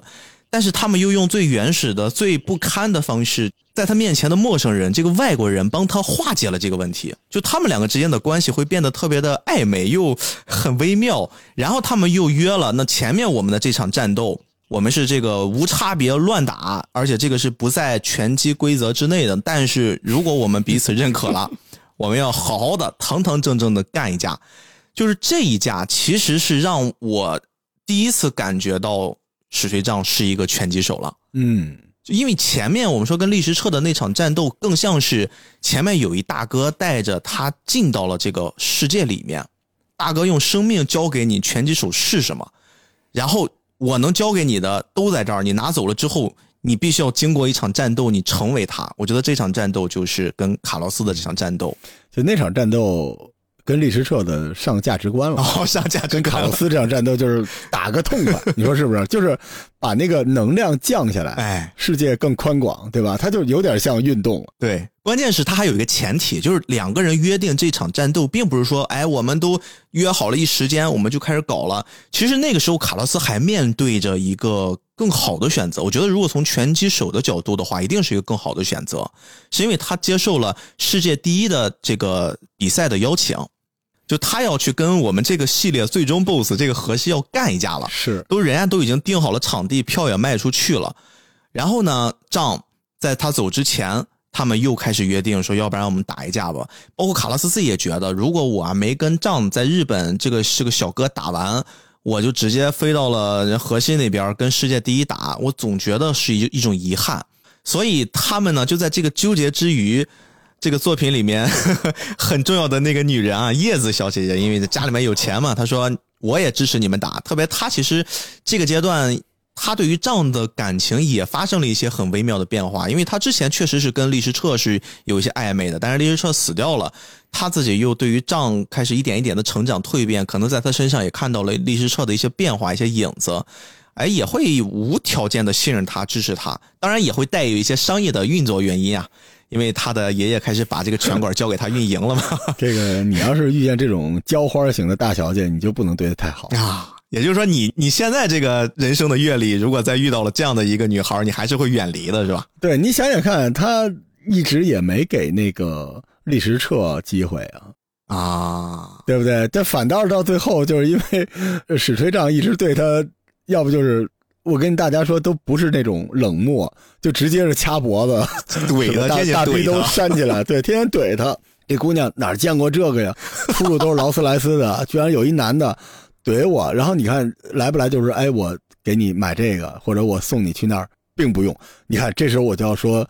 重案组那个曹达华，重案组之虎，就你得你得来那个，你知道吗？你来那个，这这种姑娘就受不了了。所以这个叶子啊，这个叶子姐姐呢，她就说，反正你可以先跟仗打完再去那边，那边不是定好场地了吗？你取消有违约金，我给你掏了，并且在日本这边你们的比赛，我们这个拳馆给你办了。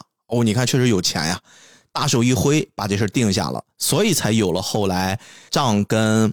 卡洛斯的这场战斗，他们这场战斗打的也非常的惨烈，真的是惨烈收尾，两个人都打的鼻青脸肿的。嗯，这场战斗它的重要的点是为了引发后面真正让仗燃尽自己的一个 被动触发条件，就是通过这场战斗打完之后，卡洛斯也跟他告别了，跟这样告别了，去赴约，赴约跟世界拳坛第一的这个大哥要正面会一会的时候。很快传来了消息，说他根本就没撑过多久就被人世界第一给打死了。一开始我看到这个地方的时候，我觉得，哇，这个世界第一确实不一样哈！你看，把第六你前面渲染的这么厉害，还跟仗花了这么大的力量才跟他打成这个这个程度，人世界第一两下就给你除掉了。但后来瞬间传来一噩耗，其实他并不是因为他能力本身不行，而是因为前面啊跟仗两个人互殴。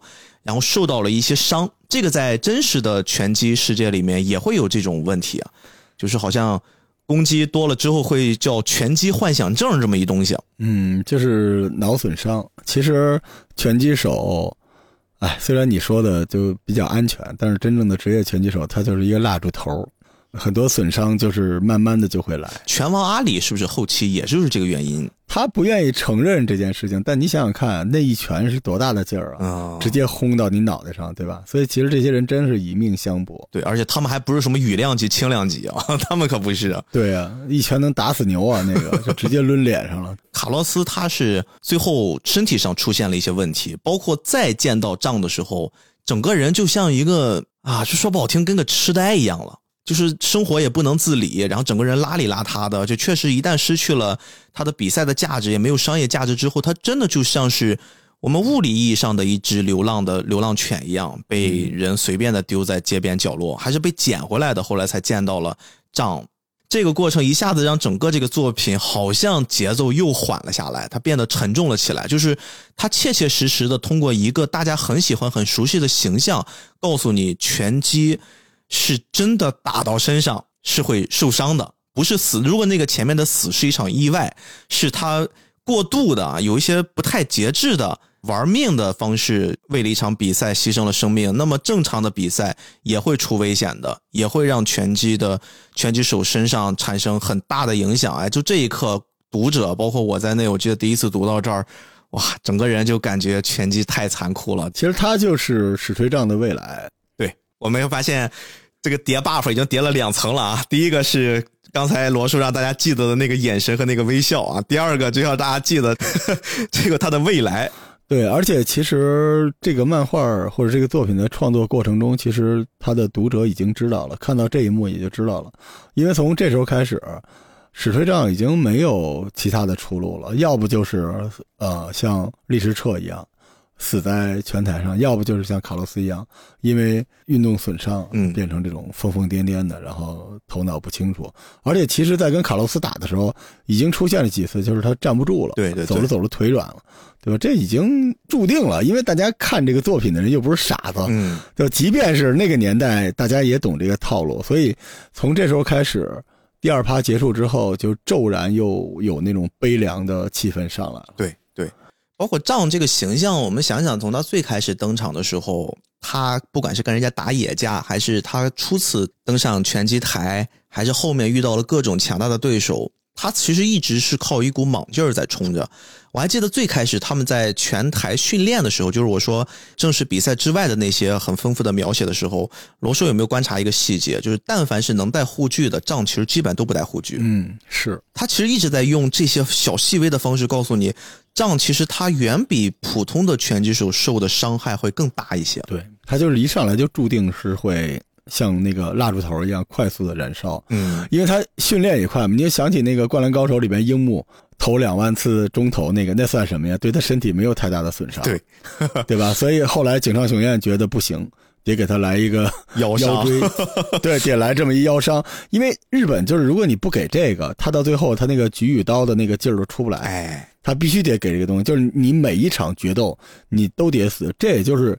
呃，所谓的青年漫和少年漫最大的区别就在这个地方，他们确实会很喜欢美化死亡，并且给死亡附加各种各样的意义。是的，如果你不能够生死道消的话，那你这个故事到最后你凋零的那一刻就不够壮美，嗯，对吧？他到最后都得这样的。你看那些大漫画里边重要的角色都得死，所以所有人就是或早或晚的地方，就是他他刀就一会儿就该来了嘛。哎，所以大家能理解为什么在最开始的时候罗叔说。这个作品的就是剧本创作的方面啊，委员一奇这个人很狡猾，就狡猾在这儿。他其实整个这个故事，你别看它很长，它是个长篇漫画连载，但是他在不同的阶段，无时无刻不在给你为了最后的那个死亡，为了最后的那个燃尽那一刻，在做了各种各样的铺垫。是。然后我们就来到了第三阶段。哎呀，第三阶段是我真的非常不想讲，但是我又觉得这是整个《明日之杖》真正精华的地方。我们前面说了，杖刚刚跟他跟卡洛斯成为了好朋友，然后就说到了卡洛斯的这个噩耗。这次倒不是死，而是我觉得对于一个拳击手来说吧，比死了还要痛苦的一种状态。所以他其实在此刻也开始逐渐的意识到，人外有人，天外有天。荷西的这个形象就逐渐的出现在他的视野里面了，甚至荷西还并不是像是一个世界第一那种高姿态，我等着你来挑战，小子，他不是这种状态，他是主动的，后来还跟仗接触了一下子啊，就在人家的这个一场晚宴上，自己主动的前来，他一开始还不是那种。带着自己的光环来见，一开始还稍微伪装了一下，慢慢的接近丈，把两手放到他身上。后来我们才知道，这是为了测量他的臂展啊臂长，他用了很多的这种方式。其实一看就是一个很职业的拳击手，确实人家能拿到这种成就，一点都不奇怪。其实我是看到这段心挺寒的哦，为什么呀？我觉得就是理想主义的死亡。因为你看啊，史吹杖是一个什么样的人啊？就完全是靠着自己，就还是像樱木花道一样，在很短的时间里边啊，学到了很多东西，然后靠自己的爆发力，是靠自己的热血，靠自己的燃去解决一个又一个的问题。但是，等他真正遇到了那种极致的技术流选手的时候，他其实是没有什么办法的啊。山王来了，对吧？对，他是没有办法的。就是你跟山王打十遍，你会输九场。只是那一场你赶上了，但是真正到这个时刻，我觉得这才是这个作者最狠的地方。他会告诉你理想主义的凋敝到最后是什么样的。我这是我看完这个书的感受。少年漫就是燃就完了，嗯，干就完了，嗯，他这是干就，然后是真的完了，你这就 over 了。他这个 over。才是真正告诉你的。然后他会提出一个问题：那你干不干？我觉得这才是那个时代这种真是燃烧的意义。他不是说你到最后一定会赢，嗯，而是你赢不了。但是他用作家告诉你说，但是你还是要燃尽自己去拼这个，明知不可为而为之嘛，嗯，对吧？就是我觉得为什么很冰冷呢？就是因为我看到这种像机器人一样无情的这个荷西，其实他虽然最后也被打乱了一定的节奏吧，但是他打乱节奏就是因为他不太理解，他不是害怕，他是不理解，为什么呢？他打拳就是上班儿，打完就完事儿了。这个比喻很好，对对对，他就是一个工作嘛，人下了班，老婆孩子热炕头了。是的，你不像你，你对面来的这人跟一个野兽一样，浑身燃着熊熊的地狱烈火，然后头顶上俩阴魂，一卡洛斯，当然还没有完全死啊，剩下一个历史彻。你谁呀、大哥？我就跟你打一场，你来这干嘛？其实他某不上，所以他就无法理解。但实际上反过来，如果我们换一个角度，你说谁是赢家呢？对吧？这世界不是说所有东西你只要燃烧你就真的能赢的。对你只要燃烧是没问题的，但是它真正的现实意义就是，你可能还是赢不了。啊，所以我觉得这一幕，我再次想说一下井上雄彦哈，呃，他最好的作品那个《浪客行》里边宫本武藏，就井上雄彦的作品到了宫本武藏的时候，他就跟这个就暗合了，因为宫本武藏他一心求的是道，嗯，对，对吧？你看他当时杀完了那个吉冈清十郎，他整个这个人的状态和这里边的那个史吹杖一模一样，是的，是的，是的，我我最好的朋友被我给劈了，然后我也不知道该干啥，我就每天削小人儿，然后到山里边去雕这个雕像，去正我的道。其实这个时候，你说就是这个细节，我不知道那个小伙伴们有没有时间看，你就看这个第三盘里边，史吹杖的言行已经有宗师范儿了。哎，对，好像就是突然感觉他长大了，对吧？他很深沉，而且说话言简意赅，该怎么就是怎么。他也不像原来那样动不动就打人了，他有的时候就会出现那种很温柔的眼神，就跟看傻子一样在看着你们。他整个人发生变化了，我觉得他就是已经有了他的道了。但是他到最后他也知道他应该是赢不了的，但是他就是来请你指教。他到最后是有这个了。是的，是的，你包括他的教练，你看。教练之于拳击手，他们更像是伙伴的关系，而且教练一个好的教练应该会远比拳击手看得更远一些。嗯，拳击手其实，在台上他要呈现出永不放弃的劲儿，但是教练其实看的是一些策略。所以当时段平教练真正最后的那场大决战，他给仗的一个建议就是：你先苟一苟啊，你别上去那么猛冲，保留下体力。仗已经完全不管那些了，上来就从第一回合一直干到第十五回合，朋友们，嗯，打了整整十五个回合，他一直是用尽全力，像一头野兽一样，直接就冲上去。确实就是这种状态，已经，他他不是一个常人的那种对于拳击的理解，甚至他已经对于这件事已经看得特别透了。对他，他是想明白了，所以他才做了这个决定。你说的太对了，他知道他赢不了，所以我说他为什么是宫本武藏，嗯，他就是要正自己的道。生死道消，但是我要正我的道，我就是跟你拼了，但我不是为了赢你，我就是为了燃烧我自己，我想看看我能不能打完。所以热辣滚烫里边，哎，我也知道就要说这个了。对，所以我觉得贾玲她这个团队里边有能人，而且这人一定看了《明日之杖》，嗯，因为他不可能不看。你想想看，《百元之恋》日本的电影，而且《百元之恋》里面有大量的致敬《明日之杖》的情节，对对对对不可能不看这个，他就是。我一定能打完，就是打完这件事儿就完事儿了，这就赢了，这就是赢，不一定是击倒对手是赢。你知道，击倒对手是赢对手，打完是赢自己。对，我就要赢我的自己，对吧？是的，是的。唉，哇，这个真的是太棒了。其实这个就是我觉得很多人说你们为什么要蹭这个热辣滚烫的热度聊一个明日之杖这么一东西，它真正的内核是在这儿，而且。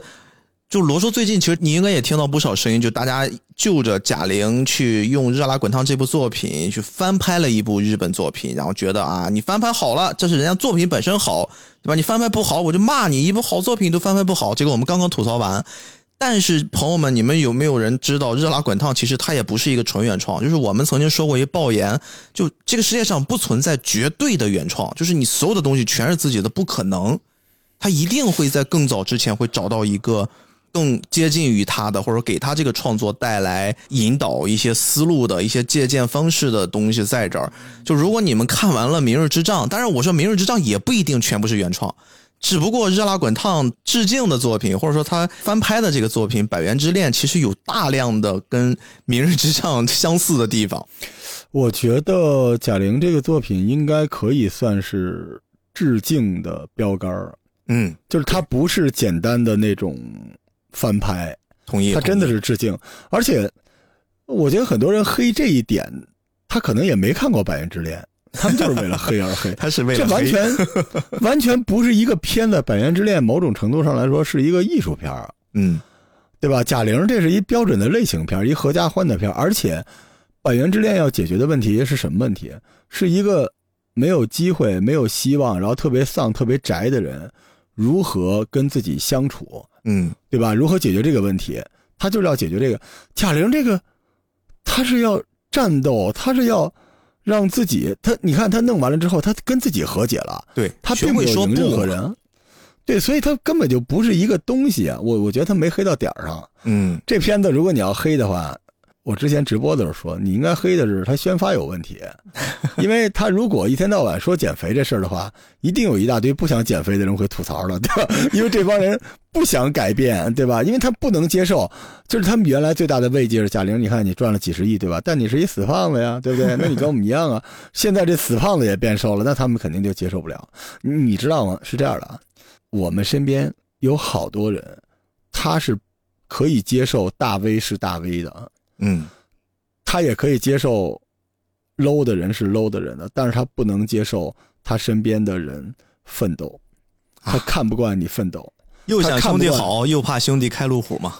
真的是他看不得、接受不了身边的人和他一样的人变得更好，嗯，所以就开始黑这个。我觉得我我我我我无法理解啊。其实这个事儿最可怕的是，你知道，所有的在国外的，我说大环境下哈，我不能说极端的情况，所有国外的演员减重为了一部作品做牺牲，其实大部分大家都是去赞美演员的，就是这是一种敬业的表现。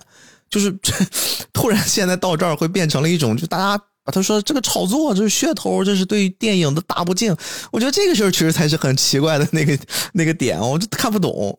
没事儿，其实这帮人也不会听咱播客的，咱们也不用 不用搭理他们。我觉得他们就是我刚才说那个，他不能接受一个自己身边的东西奋斗，他们觉得这东西叫卷。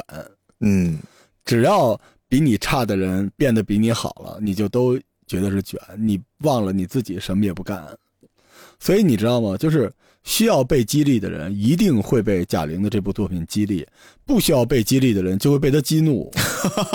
但是这个世界是这样的，就是被激励的人奋勇向前，被激怒的人就原地平躺，这样我们才能从他脸上迈过去。嗯，这个世界不能所有人都前进，不然咱们又落后了，对吧？所以你不愿意看，你就别看。就是贾玲，你觉得不好就是不好。你说人家用了药了，用了什么之类的，甚至你说她不健康。你知道我们群里还有人说：“哎呀，这样多不健康呀！”我都看她皱纹了。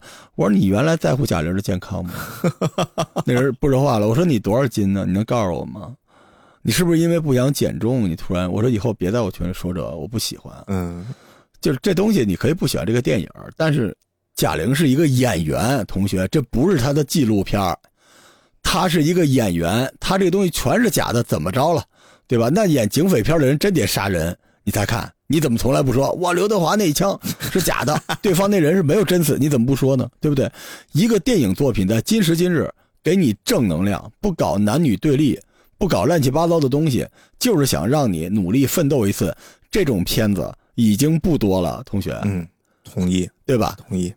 所以如果你不爱看，你就别看，无所谓。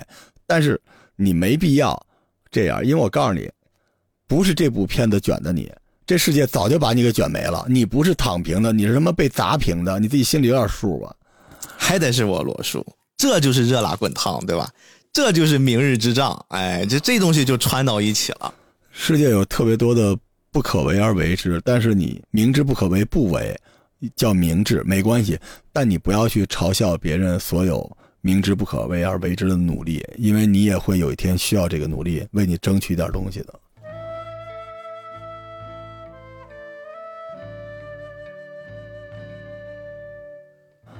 哎呀，这个我们借着这个《明日之战》，终于把心里面的一些对于贾玲导演的想想赞美的、想夸的说出来了啊。那我们还是回到最后这场大战吧，我们真正的燃尽了。嗯，最后的这场战斗，真的是刚才我们之所以提起贾玲，是有太多的相似之处。就是一直对于仗这个形象来说的话，他前面经历了这么多，而且还有一点啊，你看仗在打这场战斗之前，他是有两件事情他是特别明白的，能不能打得过这个我们先两说。第一件事情，他是知道对方是带着一种必杀技来的，他是带着这个什么旋转拳。对。啊，这个旋这个旋转拳攻击力是非常非常厉害的啊，漩涡攻击是非常非常强的，而且是很克仗现在的这种打法，有点那个味儿了。还有一个他带着的线索是，他也已经知道了自己其实身体上出现了异样，就是出现了跟卡洛斯一模一样的病状，包括他在打之前，叶子都用近乎表白求着他的方式说：“求求你了，不要打了。”就所有一切我都帮你担着，然后我甚至都说出了我喜欢你，我就用我的这个身份，我都跟你说出这种程度了。我希望你能哪怕为了我不要再打了，这是关乎你的生命。仗是带着这样的两股东西握在自己的手里，他依然决定打开那扇门，从他的休息室走上了拳台，然后一定要打到最后，而且是从第一回合开始就猛冲猛干，绝对不用任何的这种。技术，他就用自己的认为打拳面对这个对手最该做的事情，一直坚持了十五回合。哇，就这件事情，我觉得他能留在动画青史上留下一个名分，最主要的原因就是在这场战斗整个的渲染上。呃，其实你说，如果是一开始的使推仗，就不是那种运动家使推仗的话。他那个姑娘跟他说：“你为了我别打了。”他会不会把那女的打一顿呢？但是他他居然跟他说：“谢谢我苍天了！”这是他第一次发自内心的有一个比较 nice、比较 warming 的一句话吧，说给这姑娘是吧？嗯，对。所以我觉得那时候他已经求死了，就是他走上拳台就是不想活了。他其实那个阶段他不在乎了，你来跟我表白还是来跟我加油，其实对我来说，我的结果是一样的。对对对对，他已经知道他他的归宿是什么了，而且这件事情其实并不是在此刻他才意识到的，就是我们要再往回倒到第二个阶段，第二阶段我们有一个人物一直没聊，这个人物呢，他其实更像是一个小人物，或者说是一个早期的人物。罗叔，你记得那个还有一个女孩跟她的年龄相仿，叫纪子呃，纪子，对，就是他原来喜欢他那个纪子。最开始他出场的定位可能就是一个在仗。作为一个贫民窟的孩子的时候，贫民窟长大的拳击手的时候，好像能配得上他的形象。其实人继子在那个阶段家境也不错，对吧？人那爹老爹开店开小卖部啊，正经的。人家也吃穿不愁，没事还给他送好吃的，经常帮他治疗伤口，陪他聊天，缝缝补补的。人姑娘也是对他一心一意的。但是后来很多次仗表现出的都是我要拒绝你的示好，因为我想就是专心的打拳。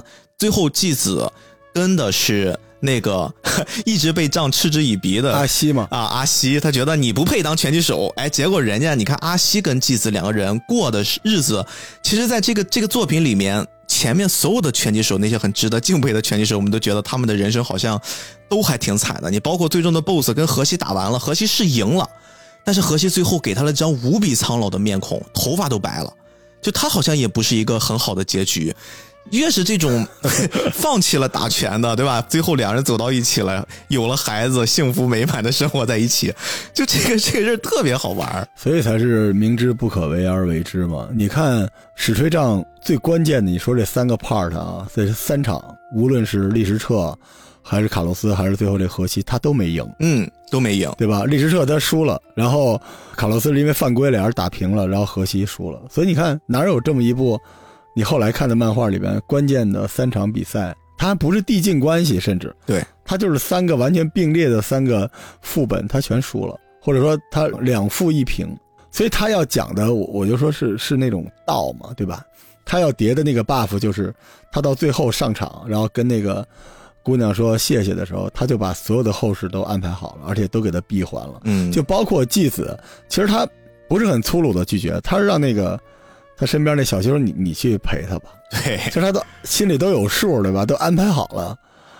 所以我觉得他，嗯，他到最后，他所谓就觉悟了嘛。他真的是觉悟了，有条不紊的迈向自己的终焉之战。我觉得那个过程，虽然他在最后一战之前画的很平静，但是你就会觉得那种暗流汹涌。嗯。刚才我们其实前面埋下了一些伏笔和扣儿。我们从第一场他的对手，从历史册开始发现，好像哎这是仗的对立面，然后又从他的第二个对手卡洛斯发现，哎这也是那个阶段的对立面。嗯，到了第三个阶段的时候，其实我已经不再用他的对立面来形容了，而是当你发现。在整个这个作品里面，仗经历的这一切，走过的这一条路，他遇到的所有人，好像都不站在自己一侧，就是都跟自己不是同行人的时候，好像这个作品会产生了另一个很有趣的点，就是仗到底是谁？他前面被定义是野狗，嗯，但是当他经历了这么多之后，他是一个很孤独的人。前面他的教练段平也跟他说过，说拳击手就是一个孤独的行业，孤独的职业，你必须要面对孤独。包括你看，我们说在每一场比赛之前的那个减重的过程，这是一个非常需要忍耐和承受孤独才能完成的瞬间。打拳的过程、训练的过程，其实都是孤独伴随始终的。但是最后，这个作品除了我们说那个渲染的很丰满的战斗之外，其实还有一个很很华丽的表现。这个表现就是，我还是要说回大小姐叶子身上。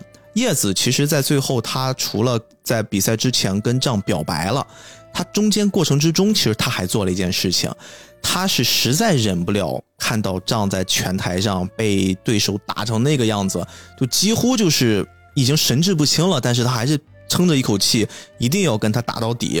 所以叶子有一段时间是他离开了拳馆，打了一辆车跑了。哎。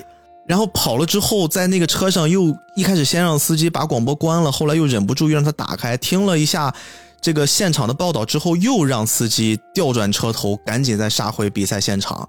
然后来了比赛现场之后，从这一刻开始，有一个很有意思的转变，就是在叶子的身上，叶子开始给仗加油了。而且这个时候你会发现，所有人都在劝仗放弃比赛吧，不要再比了，教练都要准备丢毛巾了。然后叶子这个时候。把毛巾拿在手里面，后来又扔到了地上。他阻止了教练帮着仗去做放弃的这个决定。他在鼓励仗，他说：“你加油，说你打倒他，加油，走下去。”好像只有在这一刻，就是整个这个作品临近最后的时候，你发现仗好像不孤独了，就终于有一个人站在了他的一边，知道他想要什么了。所以最后，仗在生命终结的那一刻，他在燃尽的最后关头，他让他的教练把他的拳套摘下来，给了那个他自己，就是很难描述他们是什么关系的那个女孩。但是他把最重要的那个拳套交给了他。嗯，其实叶子也完成了自己的事儿。对，就这个作品里边，每一个人都要完成自己的事儿，就是他都有那么一摊事儿要做。就像他的教练到最后也是相当于放弃了嘛，就你想做什么你就做吧。嗯，然后他的那个大象阿西等于就过上那个老婆孩子热炕头，对吧？那叶子呢，就是要完成自己的事儿，就是他终于弄明白，其实你想想看，他做的很多事儿其实都是为了去丈量史推丈，对不对？他从一开始安排历史册，他每一关他都被这个男人深深的吸引，他就很好奇，然后他就一直想给他舞台，想看看他到底。是什么样？他肯定一开始想让他输，但到最后他怕他输，然后他沉沦的时候，他就用各种方法去拉他出来，去刺激他，包括到最后他鼓励他，希望他能够正道。所以到最后你很难说那是爱，但我想那就是理解。嗯，因为他也在拳坛待了这么长时间，他他能够被这个东西去感受、感动到，所以那个时刻，我觉得他也是升华了吧，他就完整了，他终于知道自己想要的东西是什么了。你刚才说那个就很打动我，你说他那个时刻不孤单，我真的想说这个事情，就是孤单是是必须要的东西。嗯，就如果你想完成一件事，因为实际上不孤单就是温床。很多时候你就是有周围人在的时候，你总是想从周围人的身上看自己，你觉得那些人都是镜子，但其实每一个镜子反映的你自己，都加入了那个镜子自己本身的很多的东西。哎，是的，对吧？你遇上了一个比你差的人。你看到镜子里的东西就是崇拜，你可能就会膨胀；你遇到一个比你强的人，那个镜子里面就会有鄙视，于是你会得到偏见，这些都不对。所以到最后，当你足够孤独的时候，你的镜子就是你自己，你才能在很多镜子来回来去折射的光里边看到你自己到底是什么。这是一个到一定岁数之后，我才终于能想明白的事情。所以就是要享受那个，就是像史吹丈到最后。他明知道自己的结局是什么，但是他就安安静静的安排好了所有的这些。就那个时候，他脸上的光是柔和的。嗯，你会看他最后要上台的时候，他不像原来那样穿着很破的衣服，然后风尘仆仆，然后满脸都是那种戾气，没有了。他变成了一个平和的人。就那个时候，他这个道就终于成了。我觉得这是这本书想告诉大家的一个点，就是你到底应该怎么样和自己相处。你想想看。没有人愿意做一个孤狼，对吧？但是每个人谁又不是一只孤狼呢？我们每个人面对的世界都是荒原，但是你在荒原上，你是祈求狼群吗？你没有的。其实，这个就跟贾玲最后她上拳台登场的时候，有一段特别长的那个走廊通道，对，走廊。然后她边上那个镜子里边是她胖胖的，我当时就嚎啕大哭，你知道吗？那段确实是，嗯。因为虽然是很煽情，但是你得明白，这个世界上除了你，没有人那么懂你、眷恋你，就包括你的爱人、你的家人，他们可能是很希望你好，但他不懂你到底是什么的。嗯，只有你自己见过你所有的不堪、无奈那些黑色的东西，所以你必须得自己跟自己有这么一个东西，就是如果你能从镜子里边得到激励，那也证明你真是足够孤单了。嗯。所以，曾经在历史册最后一场战斗结束的时候的那一抹微笑，也出现在了仗的脸上。是的啊，曾经在卡洛斯身上的伤痛，也出现在了仗的身上，以及他最后战胜了对手的荷西啊，他的整个的对于拳击的经历。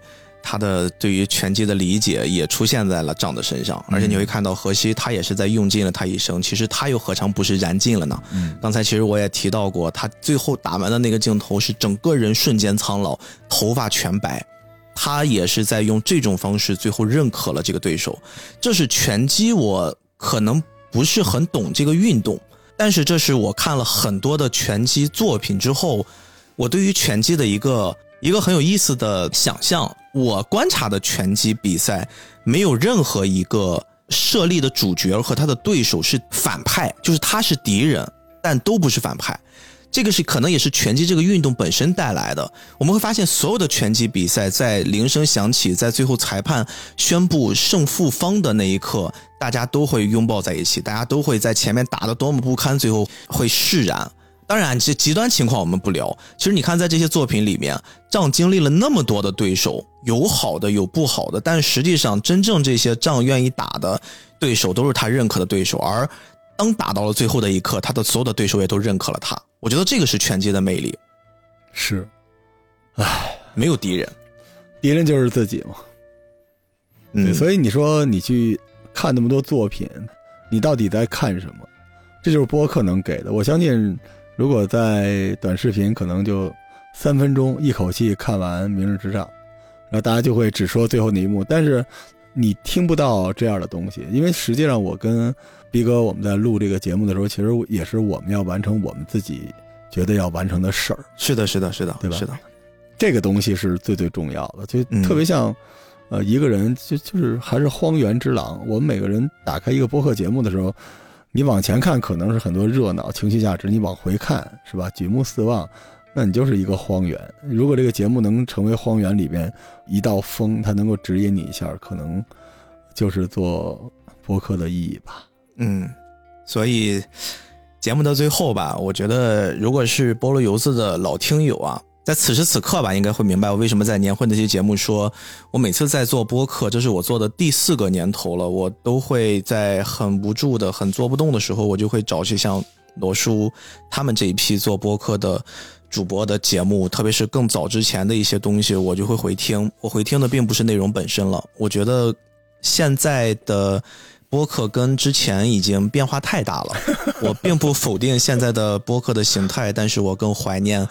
过去像罗叔他们这一波人在最开始做播客的那种心境、那种那种状态，那是一种不在乎外界是什么样子，只在乎自己是谁的啊！我只想把我自己想做的东西给适合的人听的这么一种状态。我觉得这个状态在现在不只是播客，我觉得在整个这个中文互联网上就太难得了。所以，啊，非常感谢罗叔，今天还是大半夜的啊，我们录完了这期《明日之战》，非常好，非常好，我我们一起完成了又一期。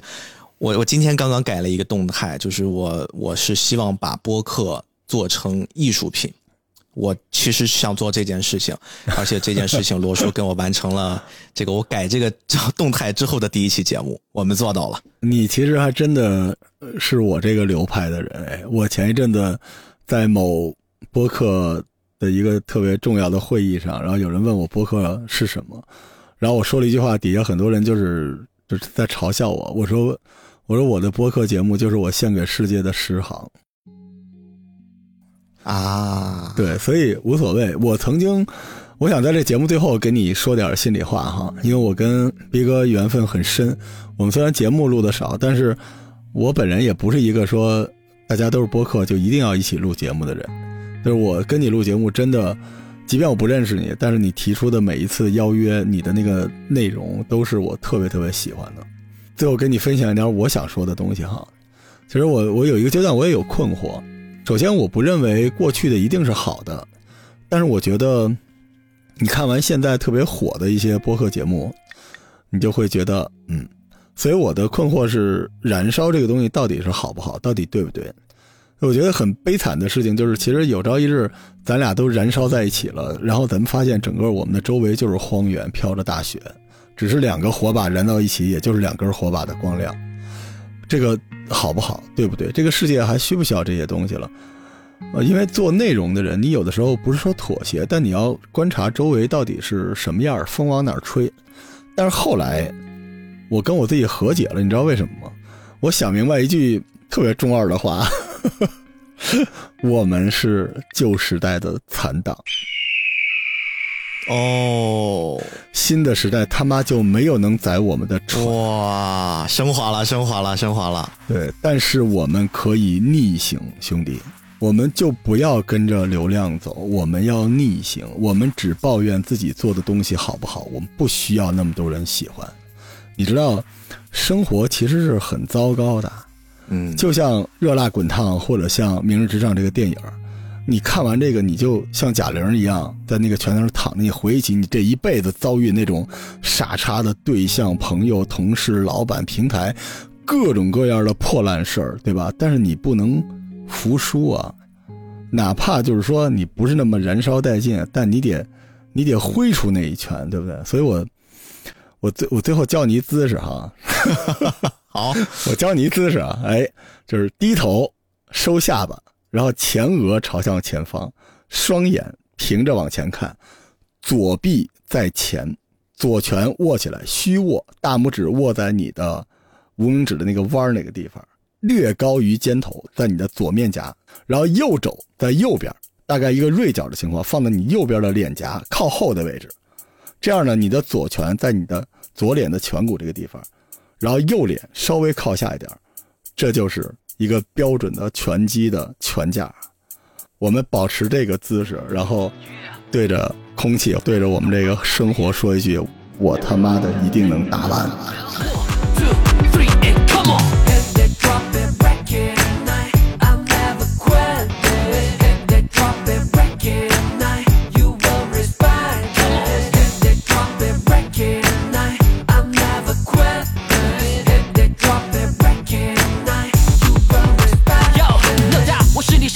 喷发的信号，指挥每个神经跟着节奏脉搏起跳，快启动，挺起肩膀，抛开烦恼，闲言碎语，降低音量，一句一句，再起也不停下。成功或失败，都用汗水买个 lesson。我全心做梦，就不怕没人会 listen。但我的期望和无畏是 all you see I don't say。用行动让全世界 hear my name。